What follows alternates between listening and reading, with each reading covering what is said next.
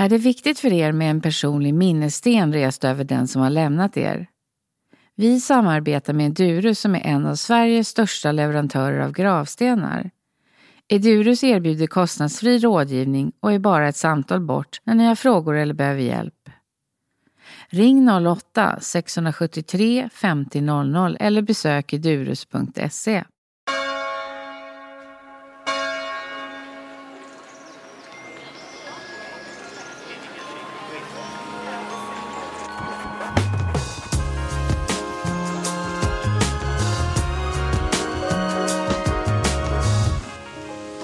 Alrik Williams! Välkommen till podden Min död, min begravning.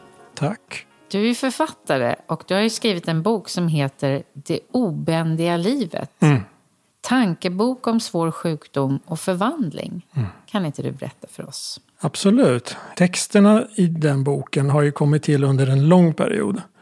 Men framförallt under den tiden som efter det att jag blev sjuk fram till dags dato. Och nu är jag ju inne på mitt femtonde år. Boken kom ju till förra året, så att man kan ju säga att texterna har 14 år på nacken. Och somliga är ännu tidigare. De går ända tillbaka till mina tonår. Men alla har att göra med tema svår sjukdom, döende och död. Eller förvandling skulle jag kanske snarare kalla det för. Hur livet förvandlas. Jag hade ju egentligen ingen större tanke på att det skulle bli en bok. Utan det, det var bara texter som jag samlade. Vad menar du med förvandling?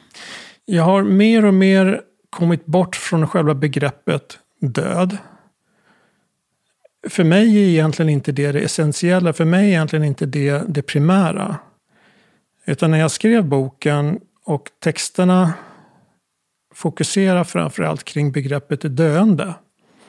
För det är döendet som jag har ändå känt som det svåra, det riktigt svåra, det stora tabut, det egentliga tabut. Mycket mer än själva döden. Döden är så definitiv. När döden har inträtt så är det liksom inte så mycket mer att snacka om om man säger så. Men döendet, skeendena som så att säga är innan det slutgiltiga har skett. Det har jag kommit att förstå är någonting som vi är så otroligt rädda för. Rent generellt i vårt samhälle. Som vi fruktar så ofantligt mycket.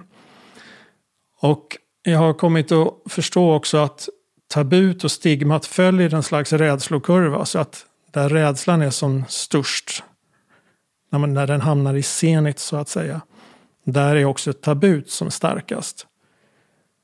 Och att prata med någon om en döende situation, eller att befinna sig i svår sjukdom, det låter sig nästan inte göras. Det måste ske i kontrollerade, väldigt kontrollerade former och kontrollerade miljöer. Framförallt på sjukhus med din läkare eller möjligtvis någon annan som kan ha till uppgift att, att finnas till hands som en präst. Eller någon kurator eller någonting i den stilen. Men till mans, att tala om svår sjukdom och döende, skeendet innan det definitiva har hänt, det är det stora tabut. Och då är det ju väldigt stor risk att man blir ensam i det. Och i vårt moderna samhälle av idag så är vi så skickliga också på att förlänga den här tiden. Som förr vi kanske trillade pinn ganska snabbt. Och den perioden var ofta relativt kort inbillar jag mig. Till skillnad från idag när vi kan lappa och laga nästan vad som helst i den moderna vården. Det gör ju också att det här skeendet blir dels vanligare, för det är fler som överlever svår sjukdom. Och sen förlängs det också. För det är många som har sagt till mig, ja men du är väl inte döende, du ser ju så pigg och, och, och fräsch ut. Och, och, nu är du inne på ditt fjortonde år och så. Och då säger jag, ja men det här är ett begrepp som har förvandlats från vad det var förut. När vi var aktiva, vi var uppe i livet och vi, vi gjorde det vi skulle göra. Och sen så drabbades vi av någonting som gjorde att vi sedermera avled relativt snabbt. Men idag så kan vi tillhöra en grupp människor som inte enbart har en funktionsnedsättning men som också, som jag betraktar, är faktiskt döende. Eh, I och med att man befinner sig i en utförslöpa som är betydligt brantare än människor som inte befinner sig där, som är som att betrakta som friska. För en multisjuk människa befinner sig hela tiden i ett tillstånd där man snabbt kan försämras och faktiskt avlida. Och i det skedet har jag nu befunnit mig i drygt 14 år. Vilket i sig är tydligen ett slags rekord. För på sjukhuset betraktar de mig, de säger nu kommer mirakelmannen. För det är ofantligt få som har överlevt tioårsdagen av den här sjukdomen som jag har drabbats av. Så att, visserligen kanske jag är ett unikum, men faktum kvarstår ändå att man lyckas rädda människor till livet på ett sätt som var helt otänkbart bara för några decennier sedan. Så det här är liksom en helt ny situation i vårt samhälle av idag, i varje fall i västvärlden där, där människor mer eller mindre har tillgång till den här avancerade akutvården och avancerade sjukvården. Så begreppet förvandling kommer in då på ett sätt som är mycket mera påtagligt och mycket mera utdraget och mycket mera någonting att förhålla sig till än vad jag inbillar mig att det var förr när det gick mycket fortare. Du blev sjuk och du dog kanske inom loppet av några dagar eller några veckor eller någonting sånt där. Eller så dog du bara knall och fall. Men idag kan du räddas till livet och det här skeendet kan sträckas ut väldigt långt. Men det är fortfarande ett väldigt svårt skede av livet du befinner dig i. Där du är kroniskt sjuk på ett eller annat sätt och allvarsgraden är mer eller mindre svår. För mig har det varit väldigt, väldigt svårt och jag betraktar mig själv som att jag överlever varje dag, så överlever jag. Det är inte bara som att jag lever livet som jag gjorde förut, där man levde i den illusoriska tanken att man nästan var odödlig. Dagarna bara gick och åren gick och man skaffade familj och man bytte jobb och man flyttade och liksom, det var bara la la la hela tiden. Och så plötsligt så bara förändras allt det där över en natt. Till att oj, du har en kropp som inte längre kanske följer dig på det sättet som den gjorde förut. Och plötsligt så är du bräcklig. Plötsligt så, så har det skett en stor förändring här. Och den, den kan inte längre leva upp till vad du hade för bild av att den hade lovat innan. Så förvandlingen var ju väldigt drastisk när jag blev sjuk för att jag blev ju av med fem organ. Så det var en enorm kroppslig förvandling. Men sen kommer alla de andra förvandlingarna också. Förvandlingarna i förhållande till det yttre. Förvandlingen till att jag inte längre kan arbeta. Förvandlingen till vad jag orkar. Förvandlingen till bara under en dag, mellan en natt och en dag, hur kroppen och, och knoppen reagerar och fungerar. Alltså det är konstanta förvandlingar. Och som är mycket mer dramatiska upplever jag i alla fall än vad det var förut. När det var ett slags ett enda långt utdraget kontinuum på något sätt. Mm. Och nu är det liksom ett skifte mellan liv och död på, på dygnsbasis. Och, och det kanske låter väldigt dramatiskt men, men det är ändå ett faktum som jag, som jag känner är sant. Och som kan vara svår att, att kommunicera, svår att förklara. Men det är verkligen som att det sker ofta mellan natt och dag också. När jag vaknar på morgonen så känner jag att jag nästan inte är i min kropp. Mm. Och jag måste vänja mig igen vid att komma in i min kropp. Och det är via smärta och det är via kraftiga blodsockersvängningar och sådär. Och när jag väl har lyckats handskas med det och komma in i kroppen igen, då är jag, då är jag där igen. Då är jag närvarande, då är jag levande igen. Och sen så när natten åter inträder så är det som att att själen nästan lämnar kroppen igen och, och, och, och, måste in i kroppen igen. Och det skriver jag ju ganska mycket om i boken, det här med mm. att själen skaver mot kroppen. Mm. Själen måste in i kroppen igen från att den har varit ute under natten. Och jag har varit, varit levt ett mycket mer, vad ska man säga, flyktigt, en flyktig tillvaro. Sen när jag vaknar igen så kommer jag in i smärtan, jag kommer in i kroppen, den här kroppen som skaver mot själen, som skaver mot verkligheten. Och det är på något sätt som att besegra döden på dygnsbasis. Mm. Och det, så, ja, så det är alla de här begreppen som har med förvandling att göra. För att återgå till din mm. fråga, då, vad menar jag med förvandling? det är på många olika plan, på olika, på olika ställen så att säga.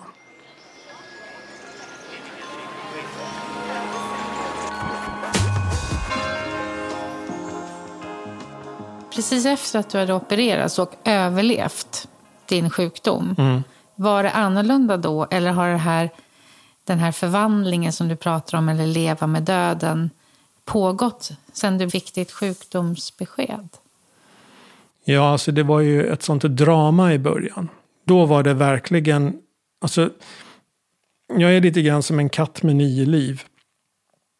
Att jag har ju fått så många dödsdomar och har varit så extremt nära att faktiskt stryka med. Och den första gången var ju verkligen då när jag hade min cancer och innan de avlägsnade den genom den här väldigt omfattande operationen där de tog bort fem stycken organ. Alltså hela magsäcken, hela bukspottkörteln, hela mjälten, hela tolvfingertarmen och hela gallan har man tagit bort. Så dramat var ju så ofantligt påtagligt i början när, när det var så nytt för mig. Och, och sjukdomsinsikt, man brukar prata om sjukdomsinsikt. Det tog mig flera år att faktiskt förstå vad som hade hänt. Mm. Jag ville ju snabbt bara tillbaka till jobbet. Mm. Och jag gjorde det också. Vilket egentligen var helt galet. Eh, jag hade en sån här, NASA har ju tagit fram en, en påse med näringsdropp som man då genom en portakatt som man då sätter i med en nål till, till blodomloppet kan tillgodogöra sig näring via en påse som jag hade på, i en liten ryggsäck på ryggen och gick till jobbet för att jag hade svårt att äta. Så det, det, tog mig en god stund att förstå att det här är inte riktigt rimligt. Det här fungerar inte. Och jag var ju fortfarande väldigt medtagen och, och den, den, svåra sjukdomen låg så nära inpå i tiden. För din fråga var om förvandlingen så att säga var mera påtaglig då än vad den är nu. Ja, jag menar det du beskriver nu, det här att du varje dag besegrar ja. döden. Mm.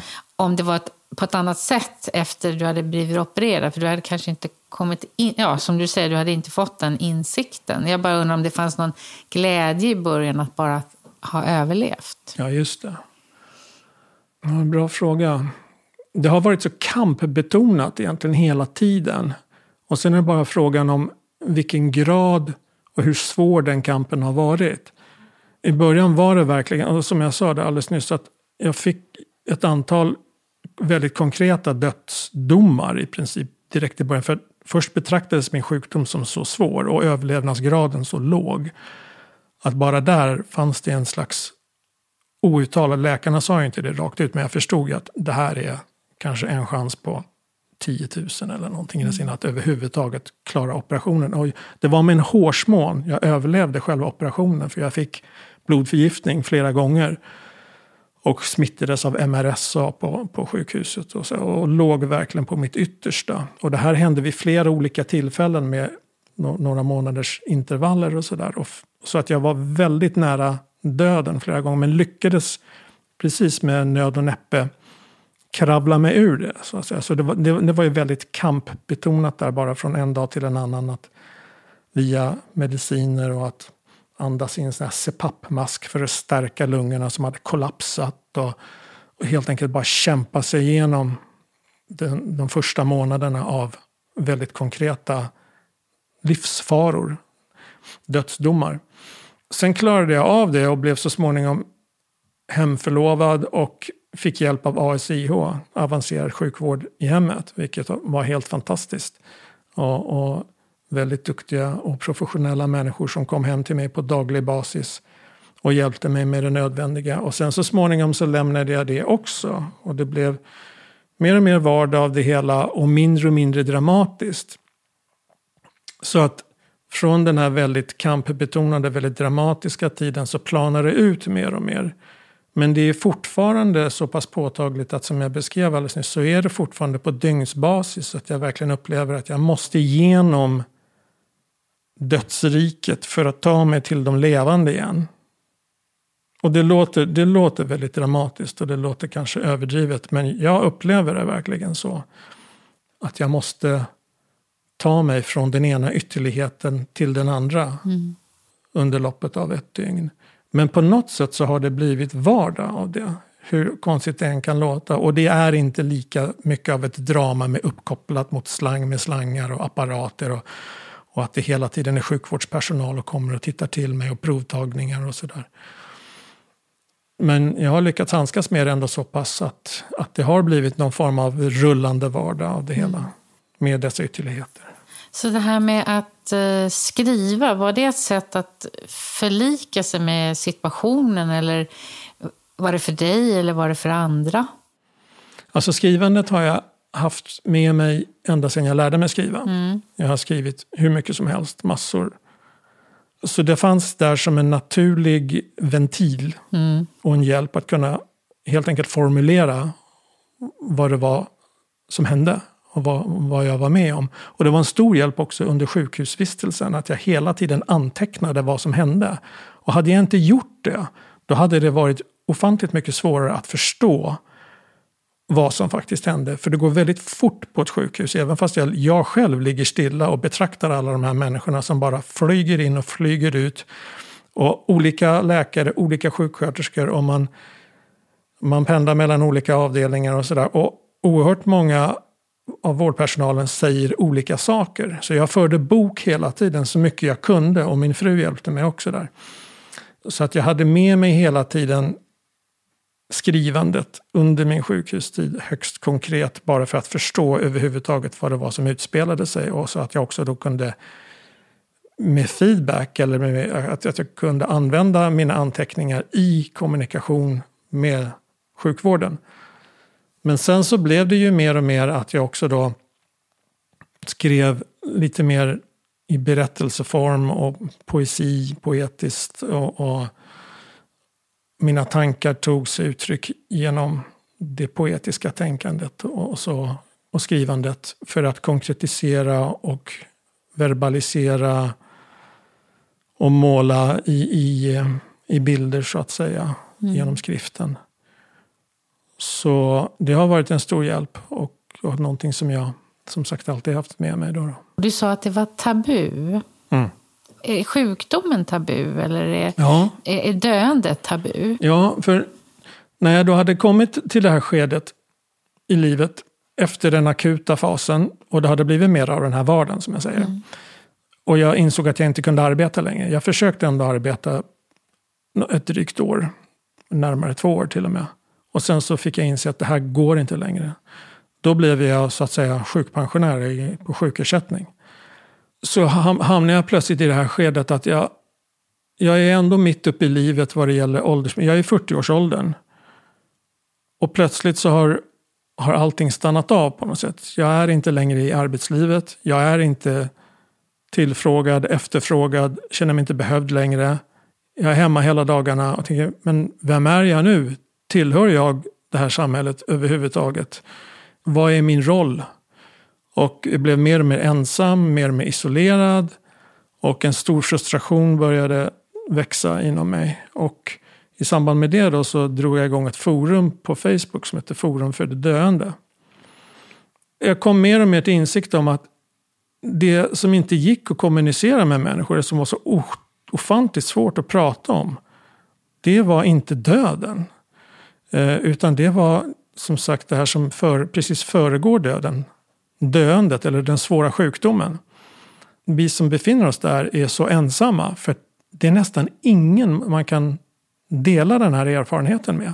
Men jag tänkte, jag kan ju rimligtvis inte vara den enda som befinner mig i den här situationen. Det måste ju finnas massor andra människor där ute som, som befinner sig i en liknande situation och kanske känner precis som jag att man är helt sidsteppad. Man är inte tilltalad längre, man är inte tillfrågad. Eh, och dessutom så är människor livrädda att prata om det här. Så det upplevde jag som det stora tabut. För döden tycker jag ändå skildras i, i vårt samhälle och talas om genom kulturella uttryck i film och teater och, och, litteratur. Det är ändå någonting som förekommer ganska ofta. Men hur ofta kommer du i kontakt med begrepp som döende och svår sjukdom genom kulturella uttryck och så? Det är ganska sällan. Men när jag drog igång det här forumet så blev jag helt chockad av responsen. Det började med att jag i ren, det var, det var helt chansartat och inte alls uttänkt från början utan det var en sån här grå vinterdag när jag inte visste vad jag skulle göra av mig själv. Och jag bara på vinst och förlust bara ringde till, eh, vad heter det här i P1? Ring P1. Ring, tack, Ring P1. Och jag tänkte, men jag, nu är jag så frustrerad så nu måste jag bara göra någonting helt så här out of the blue. Så jag ringde. Och berättade om min situation bara rakt upp och ner. Och hade faktiskt ett fint samtal. Den här mm. korta stunden man, man har där i radio. Och precis i det skedet så hade jag dragit igång mitt Facebook-forumet och tänkte att jag skulle försöka nå ut eh, och komma i kontakt med andra människor som befann sig i, i samma situation. Och efter det så bara rasslade det till. Det var flera olika radioinslag som jag var med i och jag var även med i eh, eh SVTs morgonstudio. Och eh, det blev en, en enorm respons kring, och en hype kring det där ett tag. Och då kom jag i kontakt med väldigt många andra människor som just befann sig i den här situationen som jag befann mig i. Och jag märkte att det fanns ju verkligen ett uppdämt behov. Det var ju så många som uttryckte uppskattning och, och delade med sig av ren och skär, ja de kände sig så lättade och, och, och vi delade saker som jag tänkte att sånt här går ju inte att dela. Sånt här har inte gått att dela med andra människor. Men plötsligt så fanns det en öppning här där där jag fick kontakt och de fick kontakt med mig. Och, och jag ville inte ha det som en Jag ville verkligen testa att vara så öppen som möjligt. Så det var flera som sa, men kan vi inte ha det här som en sluten Facebookgrupp? Då tänkte man, nej, men det, själva poängen är att det här, vi ska inte sluta oss, vi ska vara så öppna vi bara kan och vi ska prata om det, vi ska kräva att vi måste få kommunicera kring det här, vi måste kunna få lufta det här, vi måste kunna få prata om det här. Vi ska inte dölja det här att vi att vi är, befinner oss i den här situationen av svår sjukdom och döende. Vi ska försöka bryta loss det här tabut. Somliga trillade ifrån då för de kände att det var för känsligt och för svårt. Men det var väldigt många som fortsatte att vara kvar och då på daglig basis så kom det en massa inlägg och, och, och vi stötte och blötte det här temat. Och det, det, var, det var jättespännande men, men som sagt jag, jag förstod att det stora tabut är verkligen hur rädda vi är att, att prata om svår sjukdom och döendet. Mycket mer än döden. Och jag kände att döden intresserade mig knappast ens. För att det är ju, det är ju slutstationen och vad, vad ska vi säga om det liksom. Visst kan man prata om det, jag tar ju upp det i min bok också för det är oundvikligt någonstans att i och med att det ändå är det är slutskedet på, på den här processen och det går liksom inte att, att runda det, man måste prata om det. Men det jag framförallt vill prata om det är döendet och den svåra sjukdomen. Mm. Och hur helande och hur läkande det är att helt enkelt bara samtala, att mötas i det. Det är ju den mest kostnadseffektiva vården man kan tänka sig, att man träffas och delar den här erfarenheten tillsammans. Och den lättnad som kommer då och den glädje som kommer av att faktiskt få dela de här svåra tankarna kring det här. Och det här spörsmålet som är så laddat och som är så svårt. Mm. Och det har också det här med förvandling, att det finns en koppling till förvandling. För att vi lever i en kultur som jag har förstått sedan ett antal sekler tillbaka som faller tillbaka ända till Newton och framåt där, det, där det naturvetenskapliga tänkandet har så genomsyrat vårt samhälle och vårt system där vi så att säga generellt sett Även om det finns många individuella undantag, men generellt sett så har vårt samhälle kommit att betrakta döden som någonting absolut, som någonting definitivt. Att vi har det här enda livet att leva och sen är det finito, sen är det slut, sen läggs locket på och sen är det mörkt. Och det är naturligtvis en väldigt skrämmande tanke. Om man tänker sig att vi har bara det här enda livet och sen är det bara mörker, sen är det ingenting mer jag betraktar det snarare som en, en förvandling. Att vi har detta liv och sen, så, sen förvandlas vi. Och man, man, kan ju bara se det i sig själv under sitt liv. Jag är ju själv ett exempel, du är ett exempel. Nu har jag genomgått väldigt dramatiska förändringar. Men bara hur jag har förvandlats under det här livet. Och jag ser det som att med förvandling kommer också ett löfte om förändring. Så att i förvandlingen så kommer det ett löfte om förändring och det är någonting helt annat än att man ser att det bara tar slut. Mm. Men om man kan snarare betrakta det som att nej men, det är en förvandling som leder till en förändring. Då öppnar det sig genast ett helt annat perspektiv. Då öppnar det sig liksom helt plötsligt ett helt annan, en helt annan möjlighet till ens egen existens. Mm. Och då blir det inte lika skrämmande längre. Och då blir det alltså inte tabut lika påtagligt om vi kan våga se att livet snarare handlar om det. Det handlar om konstanta förvandlingar. Det faller ju tillbaka också på den gamla greken Herakleitos som pratar om att allt flyter. Pantarei på, på grekiska. Att allting är statt i konstant förvandling hela tiden. Även fast vi kanske inte tänker på det för vi är så upptagna hela tiden av annat. Men om vi ser på naturen omkring oss så, så är allting statt i konstant förvandling. Visserligen kan man tycka att det är en slags repetitiv monotoni i det hela om man ser på årstiden till exempel. Ja, men vintern är alltid vintern och sommaren är alltid sommaren och sådär. Men i den här repetitiva cykliska rytmen så sker hela tiden också förändring fast vi kanske inte riktigt ser det. Jag menar bara som att gråberget vittrar sakta men säkert och rinner ut i havet och sen så småningom så, så kommer det fram någonting nytt ur det. Så att säga. Så det, det sker konstanta förvandlingar hela tiden. Det sker, allting flyter hela tiden. Så det är ju det naturen kommunicerar med oss på något sätt. att Vi är i det här, vi är ju en del av naturen. Naturen för, förändras och förvandlas hela tiden. Och kan vi se att vi också gör det, varför skulle vi inte göra det som naturen gör? Då handlar det inte om att allting bara blir svart och tar slut, utan det förändras, mm. det förvandlas. Mm. Och då blir det genast mycket mindre skrämmande. Då blir det mycket mindre tabu. För då kan vi plötsligt lätta på det här otroliga trycket och den här ofantliga rädslan för för när vi blir allvarligt sjuka så är vi så rädda för då att det snart kommer att ta slut. Det, snart kommer vi fram till det här eviga mörkret mm. där, där allting bara är borta för alltid för vi har bara det här enda korta livet att leva. Så man, nej men vi övergår i en annan, vi övergår i en förvandling.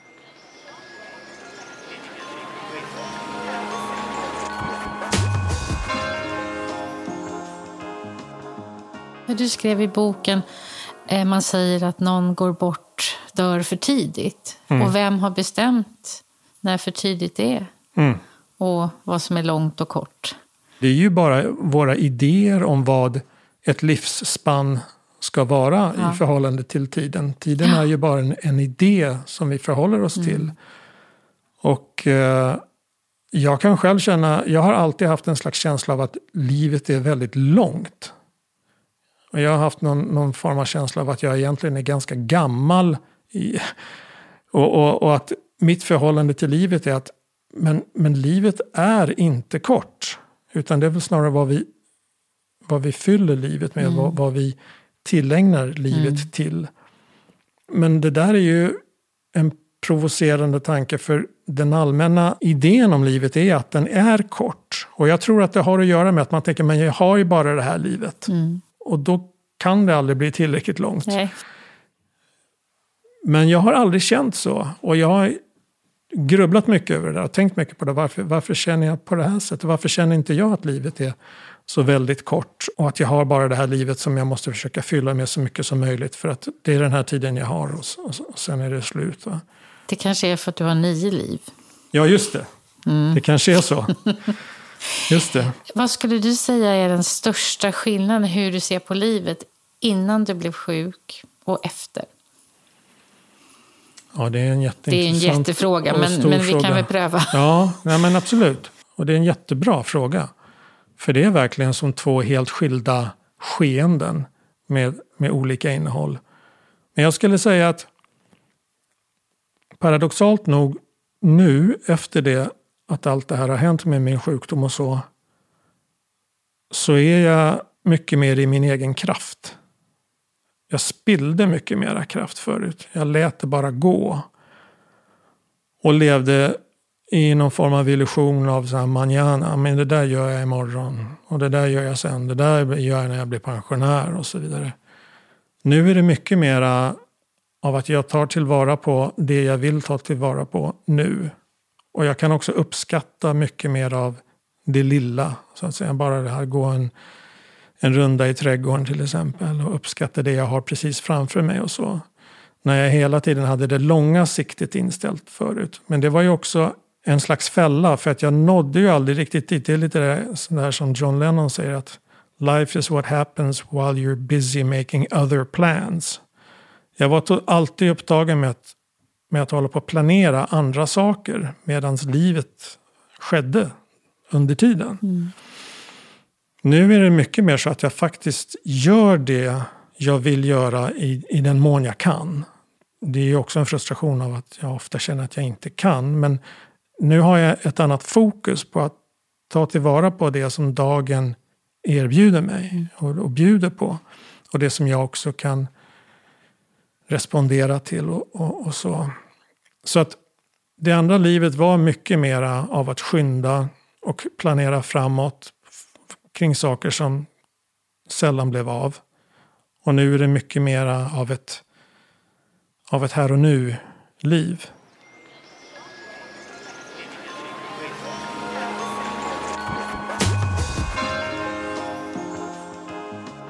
När du pratar om eh, svår sjukdom och eh, döden. Hur, hur, kommer de anhöriga eller närstående in? Och hur, för du säger ju att det var ju först när ni med liknande eh, livssituationer fick kraft av varandra. Är det svårt för närstående att förstå fullt ut hur det är när man är svårt sjuk och döende? Ja, det tror jag. Mm. Till syvende och sist så är man ensam i sin upplevelse. Och så är det väl kanske egentligen alltid. Men det blir så enormt påtagligt när det blir så svåra saker att handskas med. Sen de allra närmast anhöriga som min fru till exempel.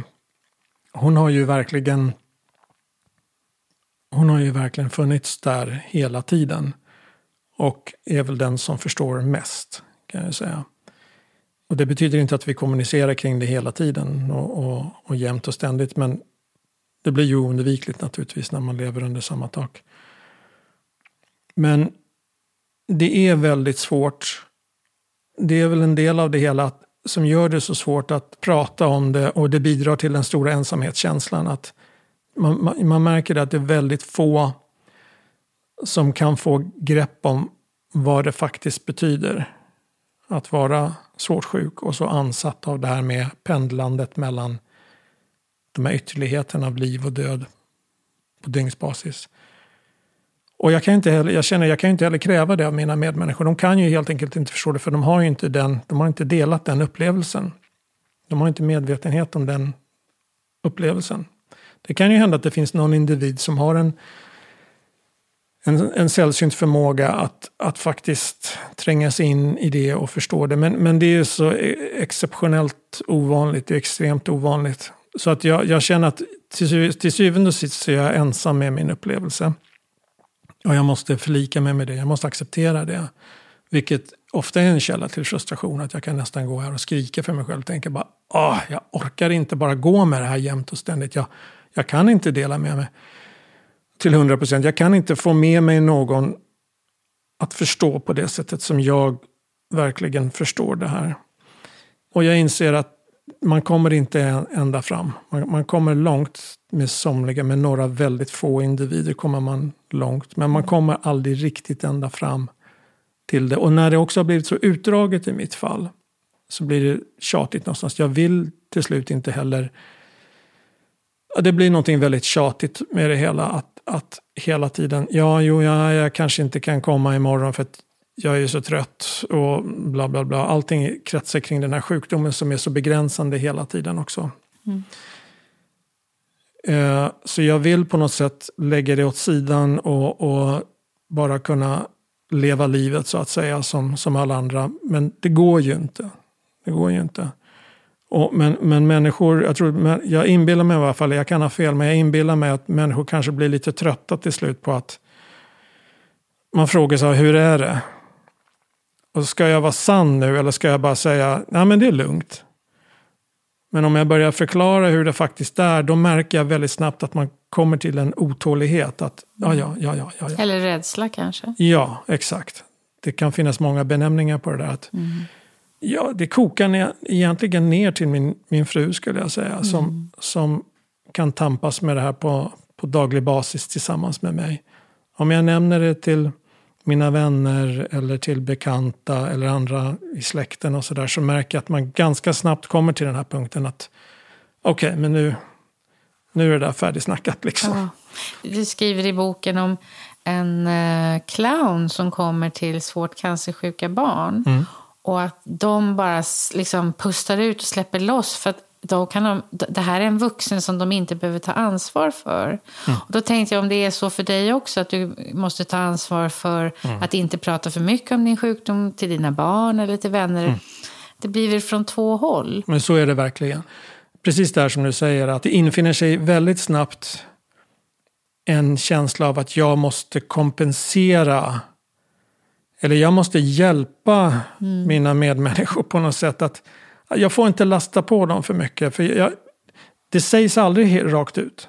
Alltså det, det, det, sker ju aldrig att det blir så här, nej men jag orkar inte höra, men nu får du sluta, jag orkar inte höra mer på ditt sjukdomssnack. Men det sker genom gester, det sker genom att blickar som går, försvinner bort, så här, du vet, eller att man, eller suckar, eller man, man kommer snabbt in på någonting annat. Och så, där. så signalerna är ju väldigt tydliga på att ah, men nu, nu släpper vi det här, nu mm. går vi mm. vidare. Och somliga är väldigt snabba med det där. Framförallt mina manliga vänner.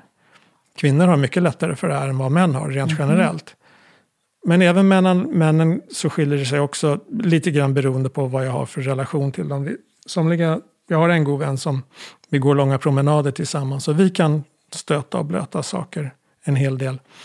Men må, många and, andra män som jag har varit i kontakt med, de blir snabbt väldigt otåliga och nervösa kring att blotta sårbarheten och känsligheten kring, kring det här med sjukdom och döende och död. De vill väldigt ogärna prata om det. Mm. Det är lättare att göra med kvinnor. Jag har ju varit på cancerrehab några gånger. Mm. Cancerrehabilitering eh, som är ordnat genom Cancerrehabfonden. Har varit väldigt, väldigt givande, väldigt bra tillfällen. Och det är nästan bara kvinnor som är där. Den första jag var på, den var speciellt anordnad just för män. Var, klientelet skulle vara män. Och vi var bara åtta stycken. Och den andra gången jag var på cancerrehab då var det 15 kvinnor och så var vi två män. Mm. Och det var en längre period också, det var två veckor. Men alla sa det också generellt, det är nästan bara kvinnor som, som hittar dit. Och det är ju väldigt intressant. Att vi är fortfarande kvar väldigt mycket i det här. Vi tycker vi har kommit långt och det har vi gjort naturligtvis. Men vi är väldigt mycket kvar i de här könsrollerna av att en bra karl reder sig mm. själv och man ska inte visa känslor och sådana mm. saker. Och kvinnor har mycket lättare för det. Jag brukar ju fråga mina gäster om de har funderat på sin begravning. Mm. Och då undrar jag om du har gjort det? Ja, jag har ju faktiskt skrivit det här vita arkivet. Ja. ja. Och det, det, jag måste renskriva för nu har det blivit så kladdigt. För jag, jag återkommer till det hela tiden och stryker över och skriver nytt och stryker över och skriver nytt. Men det har jag gjort av hänsyn till mina anhöriga för att jag är ändå hyfsat övertygad om att jag kommer gå bort innan min fru till exempel. Om det inte händer någonting väldigt drastiskt. Men jag vill underlätta för dem. Så jag har skrivit Vita arkivet. Alltså utöver det så har jag inte tänkt så där himla mycket på det. Det intresserar mig inte så himla mycket. Jag menar, jag vet ju att jag kommer, jag kommer ju dö en vacker dag. Och eh, då, då är det väl så helt enkelt. Och, och vad ska, vad ska jag göra? Jag måste bara leva livet. Jag måste bara fortsätta med den, den här resan och med de erfarenheter jag gör. Mm. Tills den dagen infinner sig. Mm. Men det är klart att det finns ju där hela tiden i baktankarna och det finns ju med mig hela tiden som jag har sagt. Det är ju väldigt konkret ändå det här med, med livet och döendet och mm. döden. På ett sätt som det inte var innan. Men att hålla på förbereda, att hålla på fundera på vad som händer precis i det skedet. Och så... Jag tänker det, det är så svårt att, att veta. Och jag måste ha tillit till mina anhöriga att de vet vad som ska mm. göras. Mm. Och samtidigt tänker jag också att jag vill inte styra det för mycket heller. Utan jag vill kunna ge dem, visa dem den tilliten att, att de gör så som de tänker blir bäst. Men att det är lite grann 50-50 för jag vill, också, jag vill också underlätta en del för dem. Mm. Så det, det är lite både och där.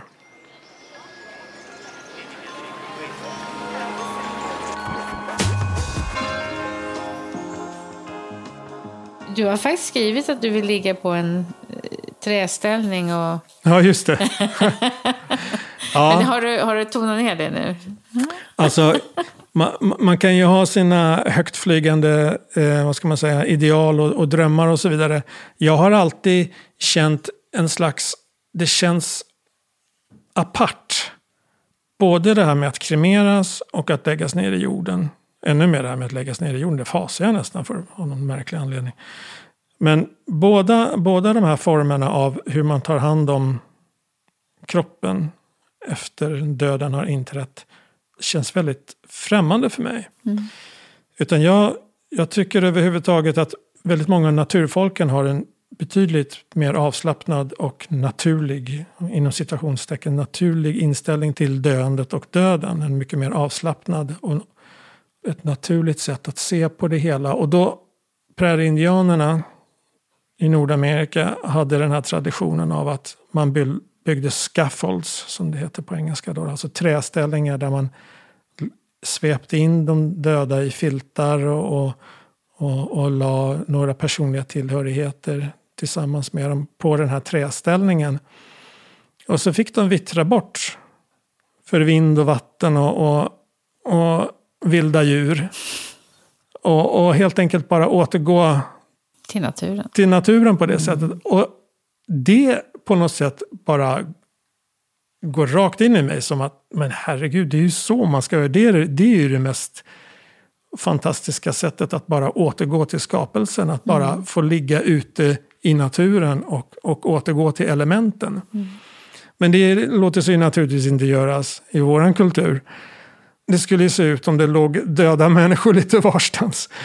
Så tyvärr så, så, så inser jag att det där inte är möjligt. Så det näst bästa som jag ser det är att jag kremeras och att man kan sprida min aska mm.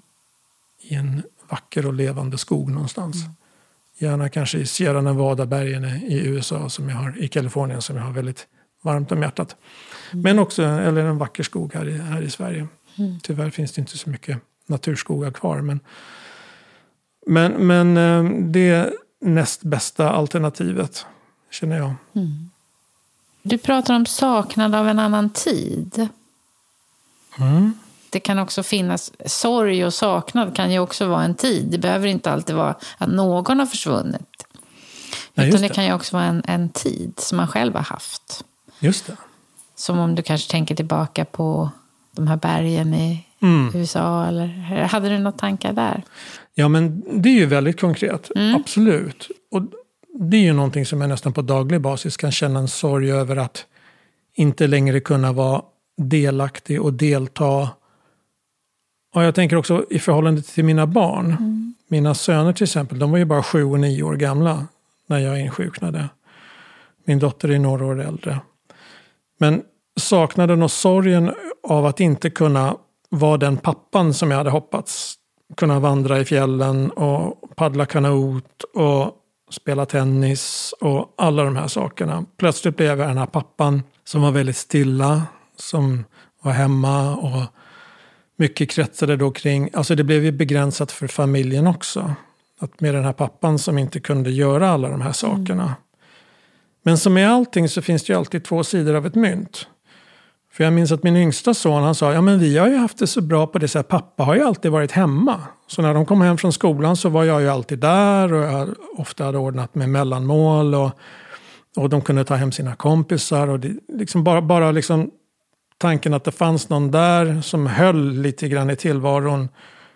Och han sa det helt spontant. Det var ju så underbart för mig att få höra. Det var en sån lättnad att känna, åh vad härligt att han såg det positiva. Att det inte bara är eländigt allt det här och att det har drabbat familjen. För jag känner ibland att jag har drabbat min familj med så mycket. Och, och det finns ju en skuld, man får jakta sig för att man inte hamnar i den här skuld, mm. skuldkänslorna hela tiden. Att åh vad tungt det har varit för dem. och, och vad trist och vad begränsande det har varit. För det har det ju varit på många sätt.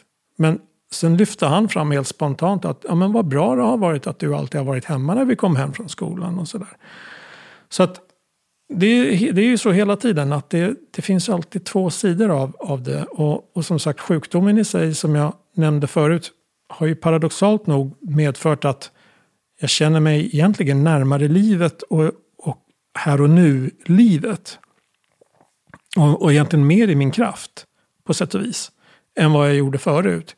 Även fast jag rent kroppsligen var ju starkare då såklart, det var jag ju. Men alltså i, i den andliga kraften, i den själsliga kraften, så är jag mycket starkare än vad jag var då. Eller jag var inte lika, jag är inte lika splittrad nu som jag var då. Jag var så splittrad då. Med allt som livet pockade på och begärde om, eller som jag trodde att jag behövde mm. splittras på. Men som sagt, en stor sorg över, över saker som jag hade kanske velat göra och saker som jag känt att jag har missat. Och också en sorg över mina förlorade organ. Och det, det är en sån här sak som jag kan känna är i vår kultur också. att Och med sjukhuset, jag betraktar egentligen sjukhuset som en stor fabrik. Där du kommer in, och du vet inte riktigt vad som händer, det går fort. Och så plötsligt kommer du ut som någonting helt annat. Och sen nästa patient, tack. Och så går bara dun, dun, dun, dun, dun, dun, dun, som ett löpande band nästan. Och det är väldigt opersonligt. Och, och för mig, ja, men till exempel en sån här sak som att jag fick inte ens reda på att de hade tagit bort min mjälte. Utan det fick jag reda på i förbifarten. Av ett, en läkare sa, ja men och, och mjälten också. Och så, men va, vadå, tog ni bort min, min, min mjälte? Ja, men det gör man alltid när man gör bukoperationer. Så, men, det hade inte jag en susning om. Jag visste inte att man alltid tog bort mjälten när man gjorde bukoperationer. Så att, dels, kommunikation. Vad sa du? Kommunikation. Ja, precis. Kommunikation. Och dels, det är ett tecken på att det går för fort. Ja. Kommunikationen är dålig. Men sen också det här att inte bara kunna få stilla sig och också få sörja förlusten av ens kroppsfunktioner. För det tycker jag ändå är en väldigt fin sak med, med förlossningar. Ja. Att kvinnan nu för tiden får ju ofta ta med sig moderkakan, om man vill, får ta med sig moderkakan hem. Det finns ju extremfall på kvinnor som äter sin moderkaka och sådana saker. Men om man inte är så far out, så men jag tycker ändå någonting fint i det. Man får ta med sig moderkakan hem. Mm. Moderkakan har ju varit en avgörande del naturligtvis för att barnet överhuvudtaget ska kunna komma till. Mm. Och den följer med i, i förlossningen, i, i förlösandet av barnet. Och så kunna få ta med sig den hem och, och kanske gräva ner den någonstans och ha någon liten ritual och någon liten ceremoni samtidigt som man har det här nya livet hos sig. Och så. Det tycker jag är så vackert, mm. det är så himla fint. Och, och, och, det där kan jag ju känna att hela den dimensionen fanns ju överhuvudtaget inte. Utan jag betraktade det här är ju sjukt, det här är ju sjuka organ, vi måste ta bort dem och de ska förbrännas och bara försvinna. Och så. Mm. Jag hade ju velat jag hade ju velat se dem, eller, jag hade ju, alltså, eller någonting, bara stanna upp lite och fundera mm. kring vad hände? Varför blev det så här och vi var tvungna att ta dem? Var, var finns de överhuvudtaget? Ta fram en modell och allt det där gick ju väldigt hastigt. Vad var det som, varför togs de bort? Det var inte ens tanken att alla skulle tas bort. Man skulle ta bort en del av organen och sen vaknade jag upp till en värld, en verklighet där de sa men vi tog bort alla organen för vi såg att cancern var så spridd. Jaha, och, men, och det skedde bara så här i förbifarten. Någon bara säger det i förbifarten. Så att det finns ju en stor sorg i det och det mm. där har jag ju behövt länge arbeta med mm. helt själv. Mm. Att sörja det. Att mina organ togs ifrån mig och det gick väldigt hastigt och jag förstod inte ens varför det blev så. Nej. Jag fick det aldrig förklarat för Nej. mig. Jag fick återvända sen och, och, kräva en förklaring. Och allt det där tog ju väldigt lång tid. Så att, ja, sorg finns på flera olika nivåer där. Den här fina boken som du har skrivit, eh, Det obändiga livet. Vad menar du med obändiga? Jo, men det obändiga menar jag på det sättet att vi blir aldrig av med livet. Jag brukar tänka så att vi är dömda till evigt liv. Och, och då faller vi tillbaka på det igen, det här med förvandling och förändring. Att för mig har det blivit så oerhört uppenbart genom den här upplevelsen som jag har haft med min sjukdom. Och jag vet även innan när jag var yngre och även när jag var barn så hade jag en slags intuitiv känsla av att, av att det är ett kontinuum. Livet är inte svart eller vitt. Livet är inte på eller av. Det ena eller det andra, utan det är ett kontinuum. Och det har blivit accentuerat och förstärkt bortom alla tvivel när jag blev sjuk. Att det förhåller sig på det här mm. sättet. För att mitt liv, mitt livs tema är förvandling. Det har liksom blivit skrivet på min näsa att det är det här temat du ska arbeta med. Det här är ditt tema. Det här är det som du är ämnad att förstå att livet är förvandling. Och med förvandling kommer förändring. Och i det finns det aldrig något slut. Utan det bara fortsätter och fortsätter och fortsätter. Sen vet vi ju inte exakt vad det ena leder till i det andra. Men det finns en stor förtröstan i, känner jag då, att det finns en stor förtröstan i att det är inte slut. Det tar inte bara slut vid en slags given gräns och sen så bara vidtar ett evigt mörker. Utan det är ett kontinuum. Och som sagt, det har blivit så uppenbarat för mig. Dels genom mitt eget exempel i mitt eget liv och sen i och med att jag har hamnat i ett annat tempo. Jag har stannat upp och jag har betraktat hela tillvaron och mig själv i förhållande till, till tillvaron på ett sätt som jag inte gjorde innan. Och då har det här så att säga öppnat upp sig som en sanning för mig i kommunikation med min omgivning och med naturen och så och skapelsen så har det blivit så uppenbart att det är ju så här det förhåller sig. Hur kan vi överhuvudtaget inte se att det är på det här sättet? Och då gör jag ju jämförelser med andra kulturer och så där, där andra kulturer ser att det här är ju fullständigt självklart. För dem så finns det ju ingenting annat. Men vi har så att säga vi har kommit bort ifrån det så pass mycket att vi har tappat den kontakten eller vi har tappat den kunskapen. Så det är inte självklart för oss längre. Men jag tror ändå att man ser ju ändå, jag anar rörelser i samhällskroppen att det blir mer och mer av ett diversifierat tänkande. Att människor kommer mer och mer i kontakt med någon form av att det finns någonting mer än det här som vi precis har framför ögonen. Mm. Det blir uppenbarat att det inte är svart eller vitt. Helt enkelt. Med de orden så tackar jag så mycket Alrik för att vi fick komma hit till Sparreholm. Tack själv. Och eh, det har varit väldigt intressant att prata med dig. Ja, vad kul. Tack själv. Gå gärna in och prenumerera på Min död, min begravning. Då får du reda på när nya avsnitt släpps och där kan du betygsätta podden. Och då hjälper du andra att hitta oss. Tack för att du har lyssnat.